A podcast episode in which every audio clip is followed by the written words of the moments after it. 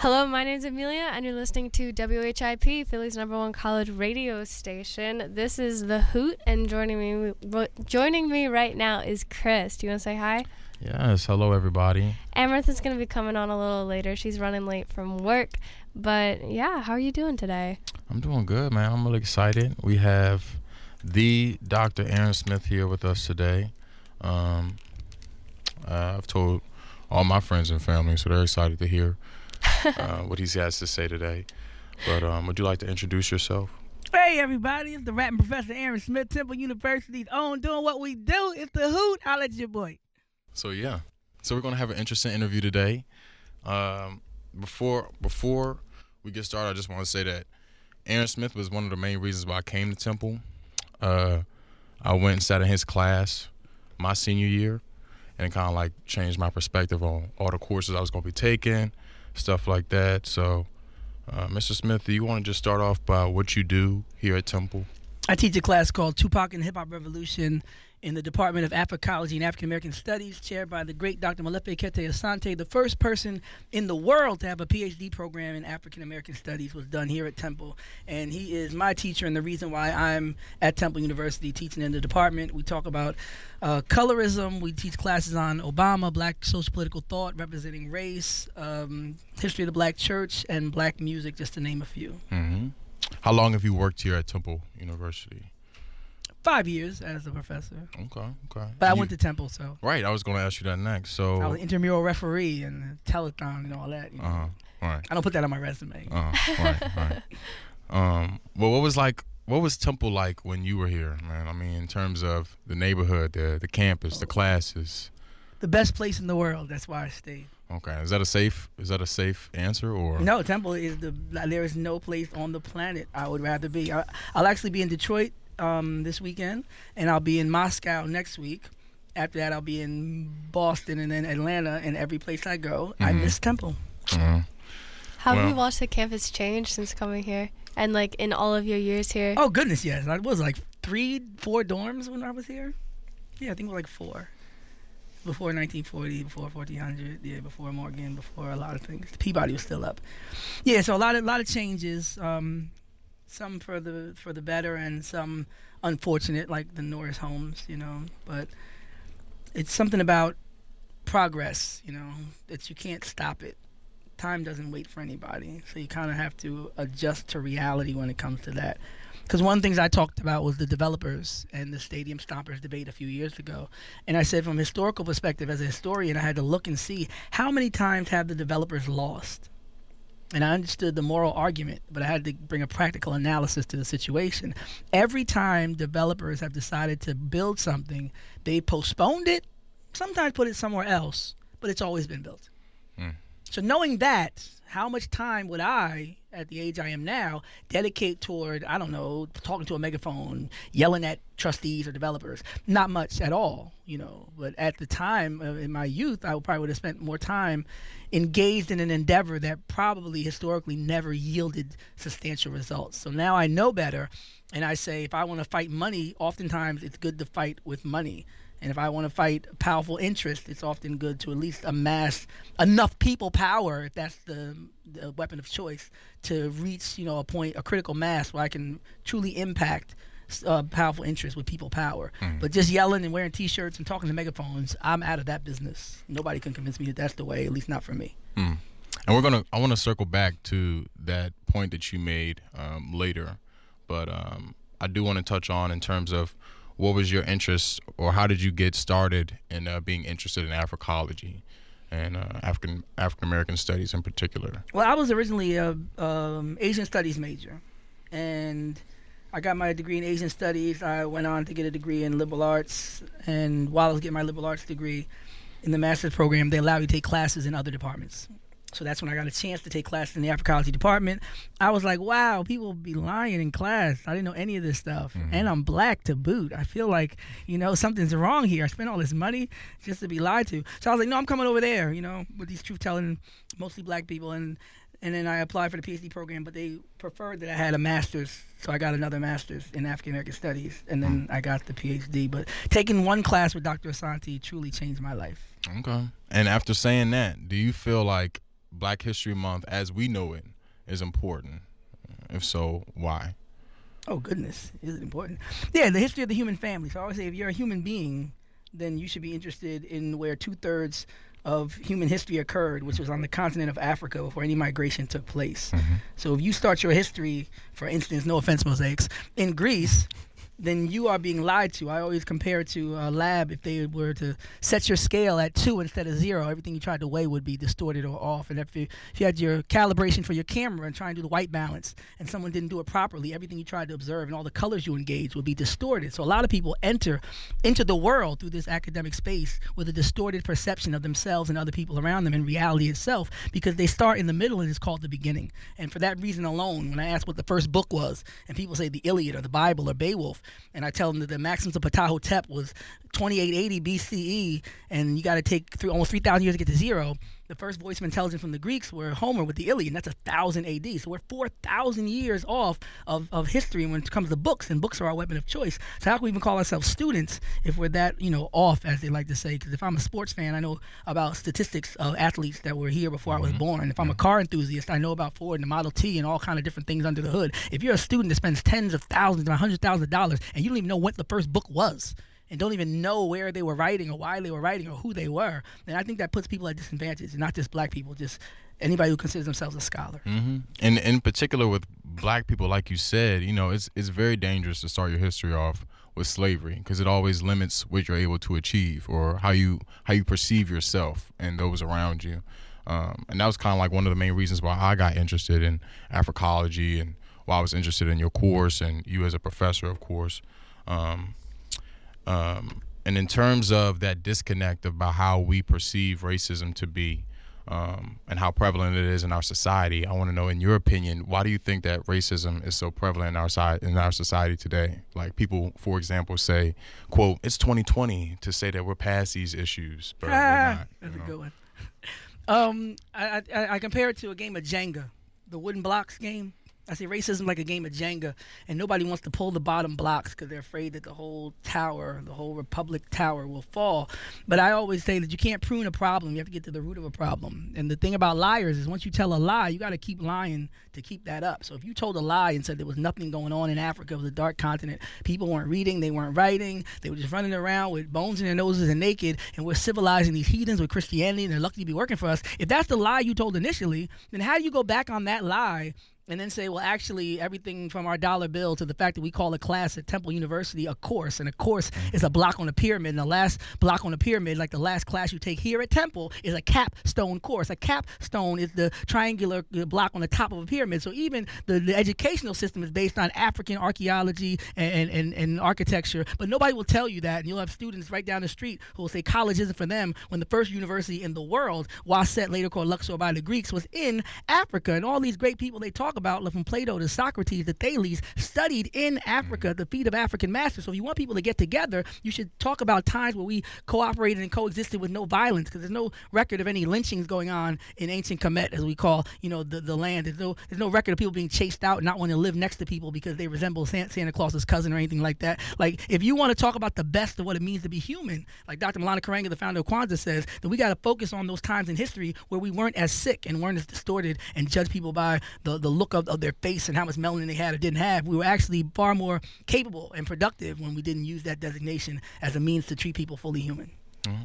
And how do you think that, going off of the points you just made in terms of going past the prejudice and the brainwash that we've kind of conditioned growing up or got used to having in our lives growing up, how can Temple students build a closer relationship with local residents of North Philly, with the employees that we have here in terms of those who work in the cafeterias and on Temple's campus? How do you think that Temple students coming from outside areas can build a better relationship? Well, in the African tradition, it's advised that you grow in moral character as you ascend in your obtaining of information. There's no mad scientist. Like, you don't just learn all the facts, but then you're a jerk, right? It doesn't work that way. There's an emphasis, like in martial arts. I'm not going to teach you the death touch of Denmark if you're going to go to a bar and try to show off in front of your friends, right? I'm going to have to give you a certain degree of discipline and character before I give you this information. And oftentimes we don't see that. So we need a paradigm shift where we remember the importance of the community.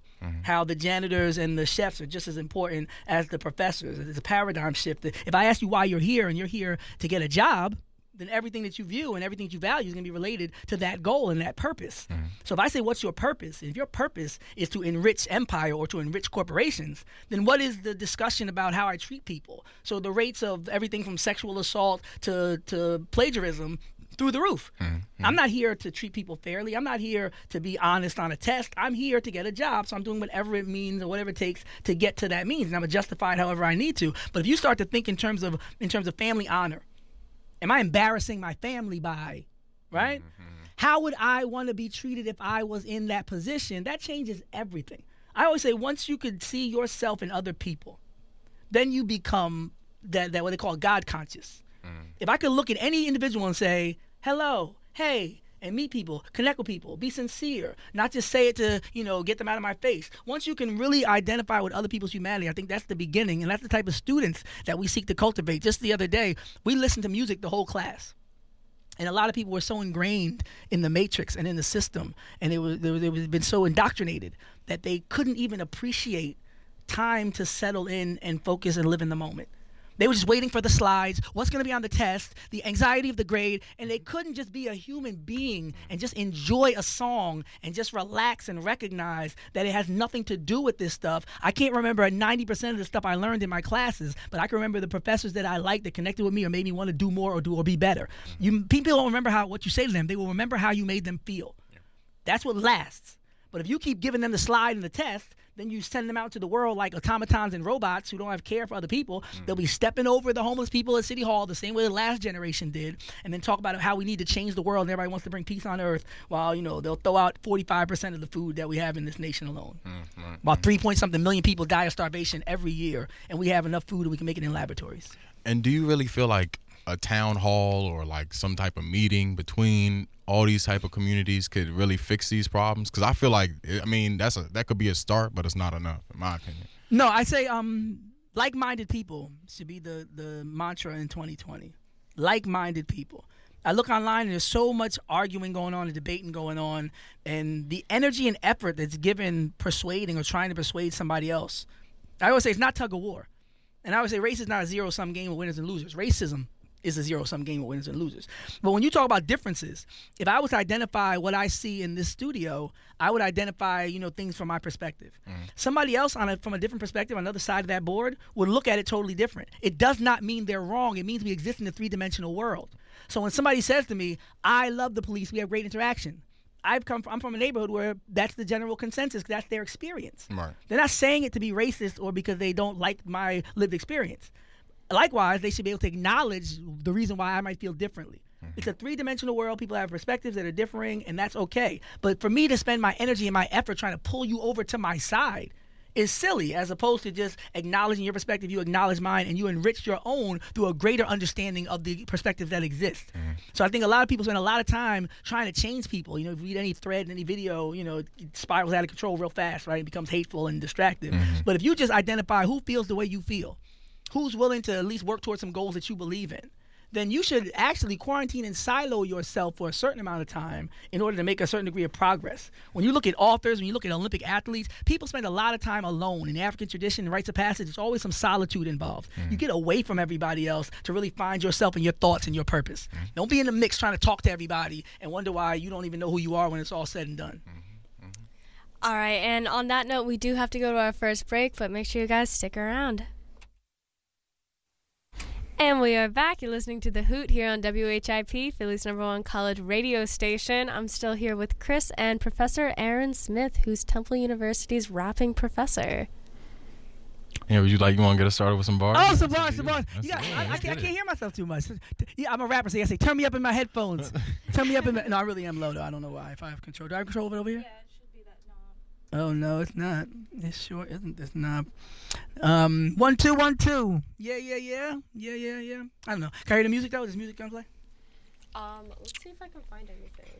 Let's get these bars popping. Do you want to play some from your phone? Yeah. Because I think it's gonna be weird. You play whenever. They put it in the mic. Yeah. Oh, that's so ghetto. That's hot. Yeah, it is. Yeah. Well, I'll just start rapping and you can switch it up like Funkmaster Flex does, right? Okay. All right. Let's do some exclusive bars, because a lot of people have seen some of the other bars. So, I'm King Dasani like a homie out with all of y'all. I'm T-Boz, your left eye, watch your waterfall. MJ ringing things, y'all saw the ball. You act gangster, if I cut, they call the law. There's no dissing me, my flow sickening. I heat them up, rotisserie. El Presidente, but I don't pardon rappers. They'll never see you again. I milk carton rappers. 4th of July on the fly, the way I'm sparking rappers. Either you ride or you die, there's no barking rapper. And I don't bite either, I just write ether. See, you right, but it's wrong, you something like Trina, a big bad.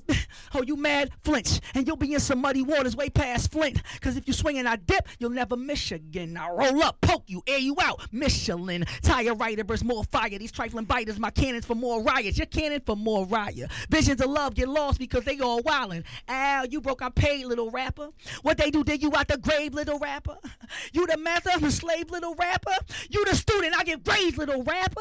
Thank me for sharpening your blade, little rapper. You see, I came to give you game, little rapper. Girls might even stop and wave, little rapper. They'll be sounding like your ex saying, hey, little rapper. You like a sweet promoter the way you jerking brothers. Somebody call Young Thug. We need more Skircher brothers. Cause this ain't what y'all want. I'm little Durkin brothers. I'm like Loaded Lux in that tux. I'm giving out work to brothers. Zero number of what? I get these dirty brothers. You get washed up quick, fast, in a hurry, brother. Casket raps, I snap and I bury brothers. Young Zab is back. 9 jabs when I flurry brothers. Take y'all off from the start. See, I worry brothers. Fog light on a cockroach. Scurry brother. Black Eminem Manson, how I murder brothers. 2 for 1 with a 16 to 30 brothers. Ain't got 2 to spare. Ready to give you the spare. Levels up this lyrical ladder. I climbed a few this year. My whole performance is more impressive. Yours more of the same. You lame and now you stressing. Standing there second guessing. Heart filled up with questions. Hoping your lines punch me while I'm punching your chest in.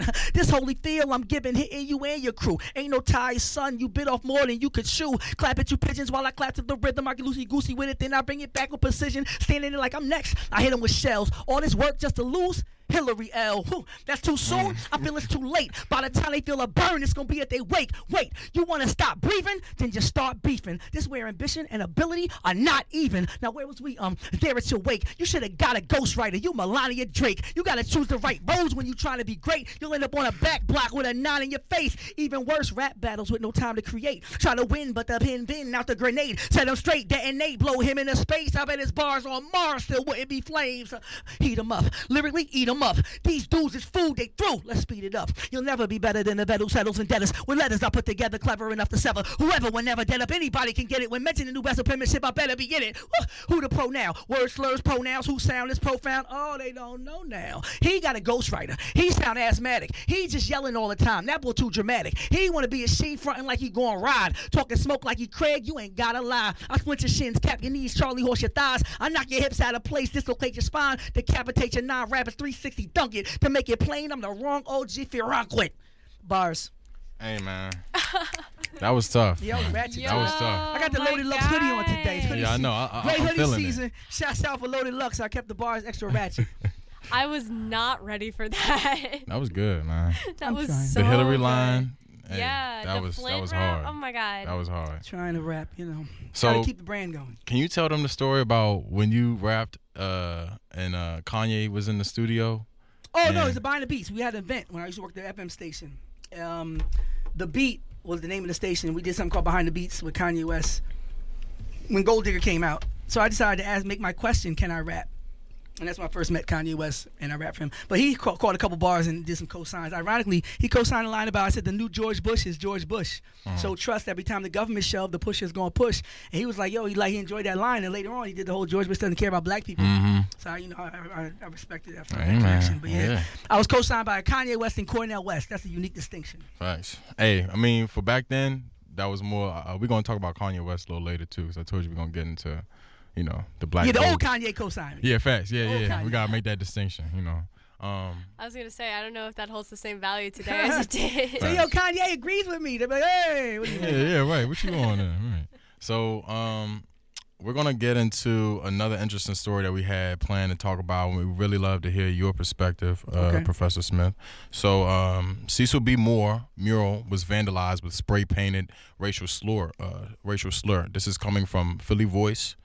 And basically, the summary about what happened is a mural honoring the Philadelphia civil rights activist Cecil B. Moore was found to have been vandalized with a spray-painted racial slur on Saturday morning. The mural, which is located on the 1400 block of North Beauvier Street and West Jefferson Street in North Philadelphia, was discovered by neighbors to have the F-word and N-word spray-painted on it early Saturday morning. Philadelphia police are currently investigating the situation, but no arrests have been made yet. The police are asking anyone with information or a tip on the vandalism to the mural to let officials know via phone at 215-686-3093 or 3094, or you can just text 215-686-TIPS, T-I-P-S, 8477. For those of you who may not know, Cecil B. Moore served in World War II as a Marine before moving to Philadelphia and attending Temple University. While a resident of Philadelphia, Moore was a civil rights defense attorney, the president of the local NAACP chapter, and a city council member. Moore, who reportedly marched with Martin Luther King Jr., was famous for his help in integrating Girard College. Now, something I thought was interesting in the article that we're using is that the author made a connection to this incident and the amount of racial propaganda that manifests itself into our city. The author mentions that, according to a report released by the Anti-Defamation League on Wednesday, Pennsylvania had 47 documented incidents of white supremacist propaganda in 2019. Roughly a third of those incidents happened in Philadelphia. And in 2018, 40 incidents occurred in Pennsylvania, including 9 in Philadelphia. So we see like a giant increase in terms of how much is going on in our city. And I just want to know your initial thoughts on the situation. Find out where Mike Bloomberg was during those hours. No, I'm just kidding. No, but I marvel at the way the resources are allocated, because I remember thinking about how during the impeachment situation, you know, the smoke and mirrors, Donald Trump was still given basically a blank check for defense, over $730-something billion. And this idea that he's going to make this sixth branch of the military, the Space Force, which Ronald Reagan used to talk about back in the 80s, you know, literally putting guns on other planets, you know. So while people are starving and not acting like full human beings, how much does it cost to buy a camera nowadays? The camera's not that expensive. It's just the way that Emmett Till's, you know, memory is. They have the camera on it, and they caught those people shooting up his, you know, his memorial. Like, to have a camera on these kind of sites cost what, probably like $20, and like it could be motion detector, motion sensor, and it doesn't even have to come on unless somebody's there. But like the idea that it's more important to focus on killing, and I marveled because I was on the radio for like a year, and nobody ever called me asking about the price of any military intervention. With 800 plus bases around the world, and nobody ever said how much is that going to cost. But the moment I talked about healthcare, the moment I talked about Medicare for all, people were like, how can I pay for that? And I said, if you never asked how we're going to pay to kill people, but your first time asking and inquiring is when it comes to helping yourself, you should recognize that you've been programmed and it's problematic. You never asked about how we're going to bomb these people, how we're going to kill these people, how we're going to... Nobody ever says, what's the price tag on this? How long we've been in Afghanistan? Like, how much has this costed us? Nobody ever asked that. But that just shows, you know, that whole pimp to... You know, where the relationship is in full effect, because there's no way where you can go do all the work and then you just come back and take all the risks and be like, oh, here you go, here's my taxes, you know. But if somebody tries to buy something from me, I'll be in an uproar. There's actually more of an uproar than for the second stimulus package. When they were saying too big to fail and they bailed out General Motors and bailed out Wall Street, I saw less people upset about the second. Now, the first one, there was people took to the streets after they saw that they couldn't do nothing, and I guess they were like, damn, they felt defeated, whatever the case may be. I mean, they were moving Occupy Wall Street away from the City Hall. But that second package went pretty smooth. This talk of Medicare for all is facing greater resistance from the masses of the people, because that's what happens when you program things effectively. You don't have to actually be there. You know, when you have a good program running, you could just leave and it'll run on autopilot by itself. And that kind of ties into my second question too, in terms of, for both of you, I mean, do you think our society handles issues like this well? I mean, what do people ever learn from something like this, you know? Well, the way we give people attention in a day where eyeballs always equal dollars, but nowadays, you know, clout is currency. So if you're going to give attention to the person who did this and not give attention to the person, I don't know, who probably saved somebody's life today, Somebody might have created some ingenious invention that made life easier for people, that some corporation is trying to squash, like the electric car or some light bulb that could last for a year because they don't make enough money by, you know, having that kind of creativity. But these kind of stories can be promoted too. You can promote those kind of stories every day, and the whole society can be geared toward, you know, if I want to get noticed, if I want to be recognized and remembered, then I need to innovate and help society. But if you want to give more attention to serial killers than you do to inventors or to good teachers, then it's no surprise while you create a lot more serial killers than you do inventors and good teachers. When's the last time you heard an inventor that was popping? Thomas Edison? I don't know. Way back, though, right? We have things now that we use. We don't know who made them. People don't know who made the smartphone. People don't, they have no idea because we don't celebrate that type of involvement with society. Mm. We celebrate and give attention because we want to sell a prescription medicine to stories that can get people anxious and depressed and dislocated from society. So by the time you finish watching the news, you feel depressed, you feel scared, and they say, have you been feeling scared and depressed, right? Yeah, because I've been watching your damn show, right? So after you finish watching the news and you get all depressed, and they pharmaceuticals come in. So it doesn't fit the bill to sell you ideas about meditation. For instance, you're not going to see a bunch of stories about meditation on the news, because then why would you need this pill? Mm-hmm. And the pill is what paid for the show. It's not about the guests. It's not about the content or the songs. When I'm on my show, it's not about what I'm saying. It's just the fact that I can bring those people enough, time on the air so they can listen to the commercials. The commercials drive the content. And if the commercial is the pharmaceutical industry, one of the major, donors to all these news networks, then they're going to give you stuff that helps them sell their product. Mm-hmm. So most of you don't see them in tandem like that. But no, when people scare you and say, I'm going to tell you why you're not safe at 8 o'clock, and it's like 4 o'clock. Mm-mm. Be careful what you eat. Half things are contaminated. Tell you at 11 o'clock. Right. And you're like, wait, why would you tell me now if I could die, right? But I can get you anxious and afraid, and I can make more money. Mm-hmm. And I think that whole idea of getting people upset, right? They sprayed Cecil B. Moore. Oh, my God. Then they say, oh, the person was 25. I hate young people. Oh, the person was white. I hate white people, right? Like, just if I could do that, if I can get people separated and upset at each other, then it's much better for me because nobody's going to look up and see me exploiting the people and taking the majority of the money. What they say is the 17 top families own more than, like, the bottom 30 to 50% of the nation's wealth. Like, talk about a game. Like, if you just happen to know that, nobody would care about their salary anymore. Your salary is relative, right? This whole idea, if I want to make a six-figure salary, and they said that Bill Gates makes so much money that if he dropped a $100 bill, it would not be in his best interest to pick it up because he's making more money every 5 seconds. Mm. For him to stop and grab it would be worse than him just like living. He makes more money. Mm. Yeah. And I mean, it's interesting because kind of going off of what you said about doing everything for clout, one of the discussion questions I had was, would you all be surprised if it was someone who went to our school who did this? In terms of, I could imagine it just in terms of, it's Black History Month, I'm going to do something funny for my friends. Oh, yeah, there's jerks everywhere. Yeah. I think that's what people need to realize, too. Like, any group has its traitors and its jerks and its losers and its violent people. And I think once we face that reality, it's a lot easier to recognize jerks for who they are and not because of, their race or gender or age. They're just jerks because they're jerks. And a lot of times it's more comfortable to just be like, these old people, these young people, these white people, these Black people. But in reality, there's a whole lot of people in every group that I would never want to be around. Mm-hmm. Period. Yeah. Whether they're pedophiles or I don't want to be around them. But even if they look like me, like that's not my metric for who I engage with. And it's ironic that a lot of people live their whole lives hanging out with people that could pass for their cousins. Their entire friend network are people that look very similar to them. And it's tragic because if you had them blindfolded and write down who they are and who they identify with, they'd probably end up coalescing with different people based on, their music taste, their food taste, type people they like to be around. But we're so driven by our phobias and our fear to be ostracized from other people in society that we don't even engage other people on a human level. We engage them on a phenotypical level. Oh, you look like me? You're safe? Like it's junior high and we're finding what lunch table to sit at. But when you're like 50, it's like real corny, right? Mm-hmm. Yeah, and on that note, we do need to head out to our second break, but make sure you guys stick around for when we come back. And we are back. You're listening to The Hoot here on WHIP, Philly's #1 college radio station. Before the break, we were talking a little bit about the mural of Cecil B. Moore that was vandalized this weekend, but Chris has the new story for us. Yeah, so actually... we want to get one more round of freestyle for my bars. Professor Smith real quick while he's here. You know what I'm saying? So I'm going to let him take it away, man. Go ahead. Yo, my favorite rappers, Pac, Nas, Wise Intelligence, Slick Rick, AZJ, Meek, Lauren, Ye, and KRS. My favorite rappers, Pac, Nas, Wise Intelligence, Slick Rick, AZJ, Meek, Lauren, Ye, and KRS.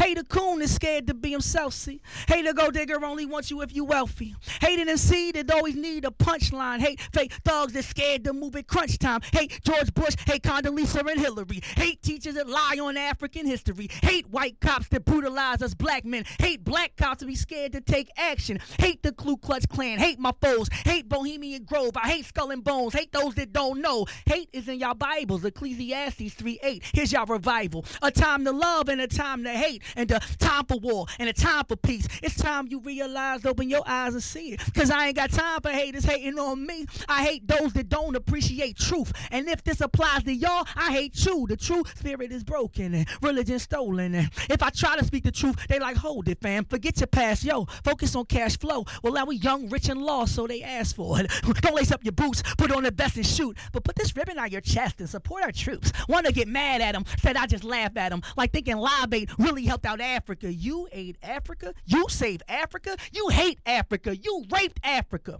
Before they think I'm some bitter black man beefing, give them a dozen reasons we be seeing through they treason. Greedy, lean on the needy, not giving them what they need, and they hurt them like Halliburton. The beers, the diamonds, the evils, skulls, the bones, and the secrets of Luciferian pieces. Preachers of paganism, they hated I be like Jesus despite the truth that I'm speaking. Multitudes of the people deny the true relevance of this conspiracy theory. No, they hearing me clearly. I know they fearing me dearly. It's seriously scary. How many people really with me? Know the world gonna feel me. These devils gonna try to kill me. Like Timothy, fight the good fight till enemies come and get me. Enemies acting friendly, offending me, but I'm chilling, playing up my position till in position to hit them. Fear no man, no not any. For most of y'all, I feel pity. Ye of little faith, I wouldn't take this game and redeem it. See the meaning of fearless? Please acknowledge the realist. I give them a different feeling, and all of these other spitters addicted to competition. They all wanna rock. Competition, sin, and mischief equals somebody. Pock, bigger figure spit indignant in the test to be hot, feeling like it's 97 when they ended up shot. Watch B.I.G. R.I.P. But they do the same things that help them D.I.E. All I see, drug deals key by key in the knees. Hip hop police trying to stop our cream, which leaves another broken home. Not cause they toting chrome, just cause we failed to see the enemies that focus on us. Before they was a fetus, too young and dumb to see it. When you like 20, getting money in them large arenas, when your pocket's thick,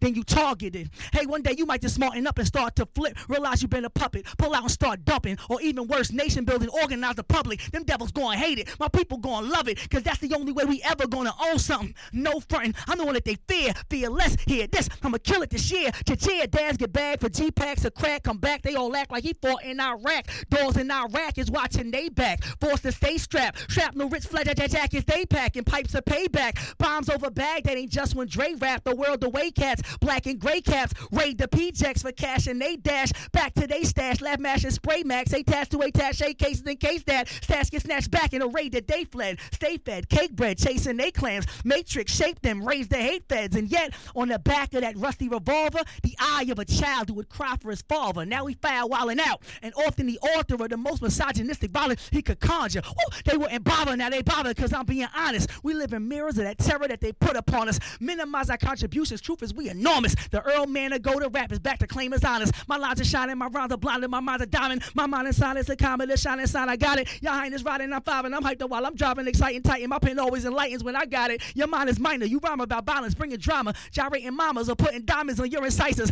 I ain't arguing what hip hop is, I wonder why you in this hip hop biz. As for me, I be blinging and bringing my single, singing a song of freedom. Me being seen as a real one is all I'm needing. Ain't gotta hate on rappers, wanna battle, save it, rapper. I'm on the map and brought it back for all my favorite rappers. Bars. Nice, man. I knew you was gonna come with the spoken word type energy when you was shouting out KRS-One. And yeah, you know, it's only right. I mean, I'm loving it though, dude. Let's go ahead and transition into, let's do a little sidebar here and just talk about with you rapping. You know, you teaching the Tupac Hip Hop Revolution class. Would you like to share any thoughts in terms of you think the importance and the significance of the platform of rap and hip hop? One of the things I noticed in my class. All the students, no matter where they're from, no matter how much money their family has, no matter what their religion is or how safe or unsafe their schools are, whether they're AP classes or whether they didn't have new books, they all have earpods in. They all have a playlist. And almost all of them can identify, common artists that they listen to. At least some type of Venn diagram overlap, for a majority of students in my class. If there's a universal language that connects people, above every other designation I've previously described. How academically arrogant would it be? How strategically ignorant would it be of me to not utilize the one common language that we all might have? The one thing we all might have in common in the class of 250 is that we know who Cardi B is. I can name 50 other things that I would swear everybody knew, and oftentimes there's at least 20 people in the class that are like, well, not me. Never heard of it. Mm-hmm. I'm like, hey, this guy named Martin Luther King. At least two people are like, did he have a show with Tisha Campbell? I'm like, no, different Martin, right? But Cardi B, everybody got it right away. There's never a surprise. So at least they say you should take people from the point where they know something and identify with them on that level. Meet them where they are to bring them to levels of higher consciousness. Mm-hmm. You don't talk over people's heads and lose them and put them to sleep. I used to marvel walking past classes where I see students sleeping. Nobody's sleeping in my class. Mm-hmm. I can attest for that. Yeah. I mean, do you feel like in terms of the argument with rap and its appropriation? Now, I know that's a very big topic in terms of culture and things like that. Our perspective on rap may be different from your perspective on rap just because you've seen it grow and develop more than we have in our lifetime, right? Same with my great-grandfather, and my grandfather may have conflicting views on jazz and its relation and how it was for them. It ain't the blues, it's all right, though. Right. So how do you think in terms of that conversation today, rap and its appropriation, where should our mindset be with that? Well, one of the powerful realities about hip-hop is this is the first time probably in the history of the country where the parents, grandparents, and children are listening to the same music. Mm-hmm.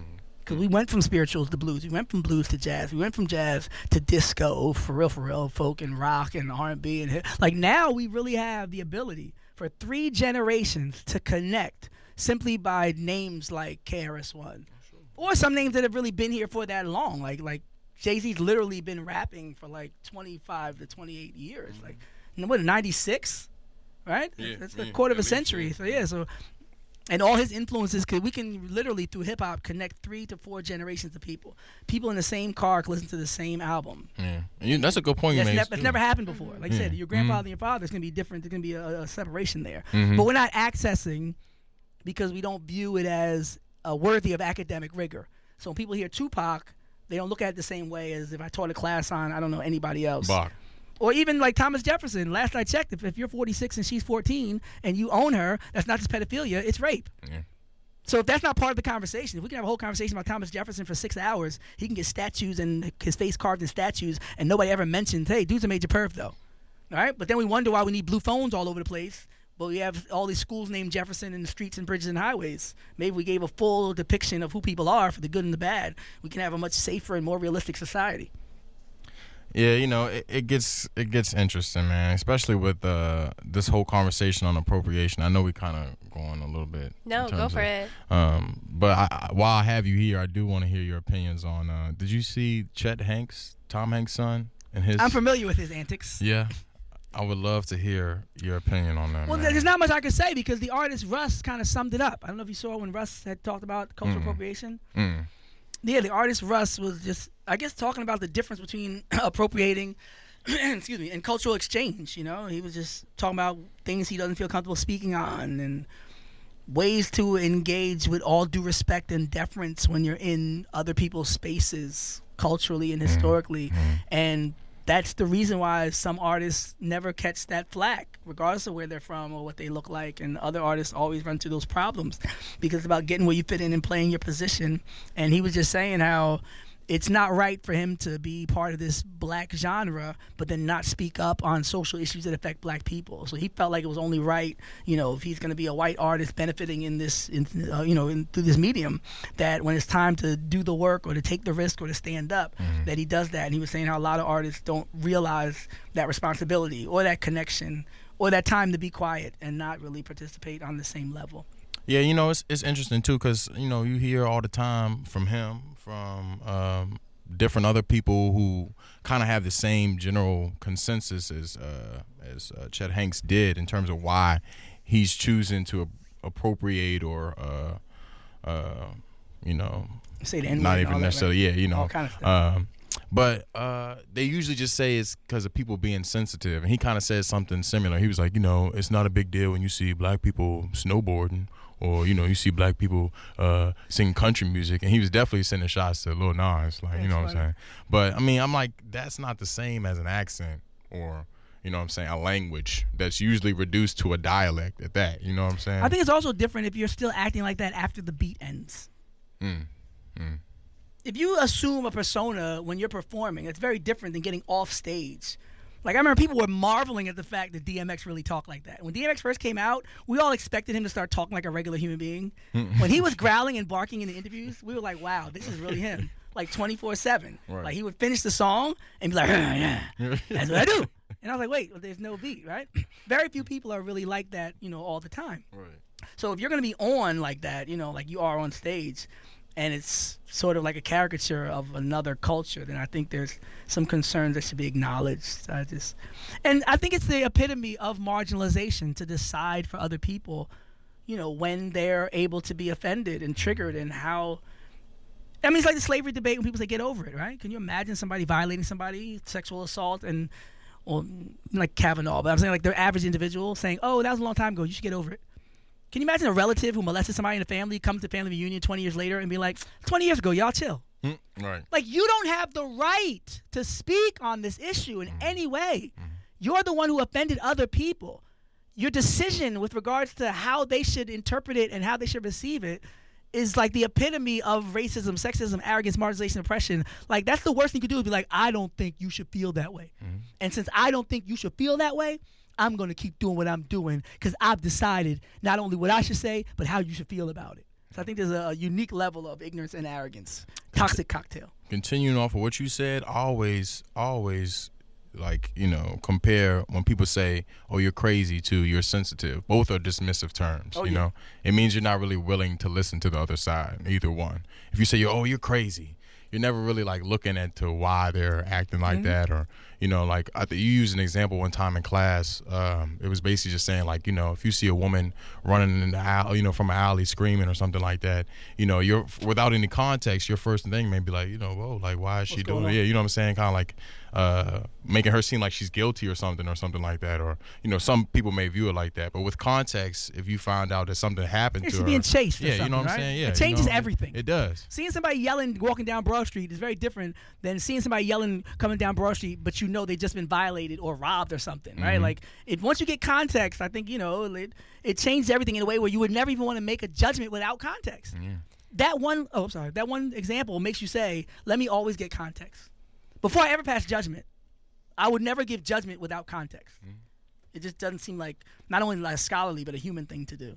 And I think you can lump phrases like calm down in with that too, because it makes it feel like it sounds wrong in order to have a reaction, like as if it's wrong to feel something and you condemn people for that versus just letting them be and exist. Because ultimately, like you need to be able to feel those things, and there's no problem with that. And so if people are going to perceive that there is a problem with that, then that's on them, and we can't keep trying to turn it around and warp the narrative.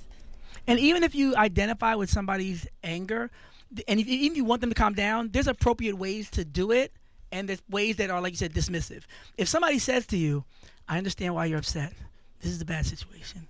We're going to need to... Like, that's very different than saying, calm down, right? If somebody meets you where you are, I identify with your pain. I know why you're upset, but we're going to need to relax in order to... That's, like, to me, it's a different approach. It's more respectful. You know, it's allowing you to still be a human being. It's not like saying you shouldn't have had that reaction. So even when people do, you know... disagree with how to deal with situations, there's ways to approach it in a way where everybody's full humanity is still respected. And if they still choose to interpret it differently, they should still have that right. They should be like, well, I hear what you're saying, but I'm not good with it. I'm going to stay mad right now. You know, and that should be cool too. Like, that's the way you deal with it. You go ahead and be calm. Good for you. I'm going to be over here upset. Well, at least you made the effort in terms of coming out. You know what I'm saying? Communication, respectful communication. And you can respectfully disagree. You know, you can, at the end, we can say, you know what, we've had our conversation, we still feel differently, and life goes the heck on. And on that note, we do need to get ready to head out for the night. But thank you guys so much for listening. Thank you so much for your time, Professor Smith. Bang, bang, gang, gang. If you guys are interested in any more news department content, make sure you tune in tomorrow at 4 p.m. for Beyond the Lead. We'll be interviewing some reporters from the Temple News. But other than that, have a great night, guys.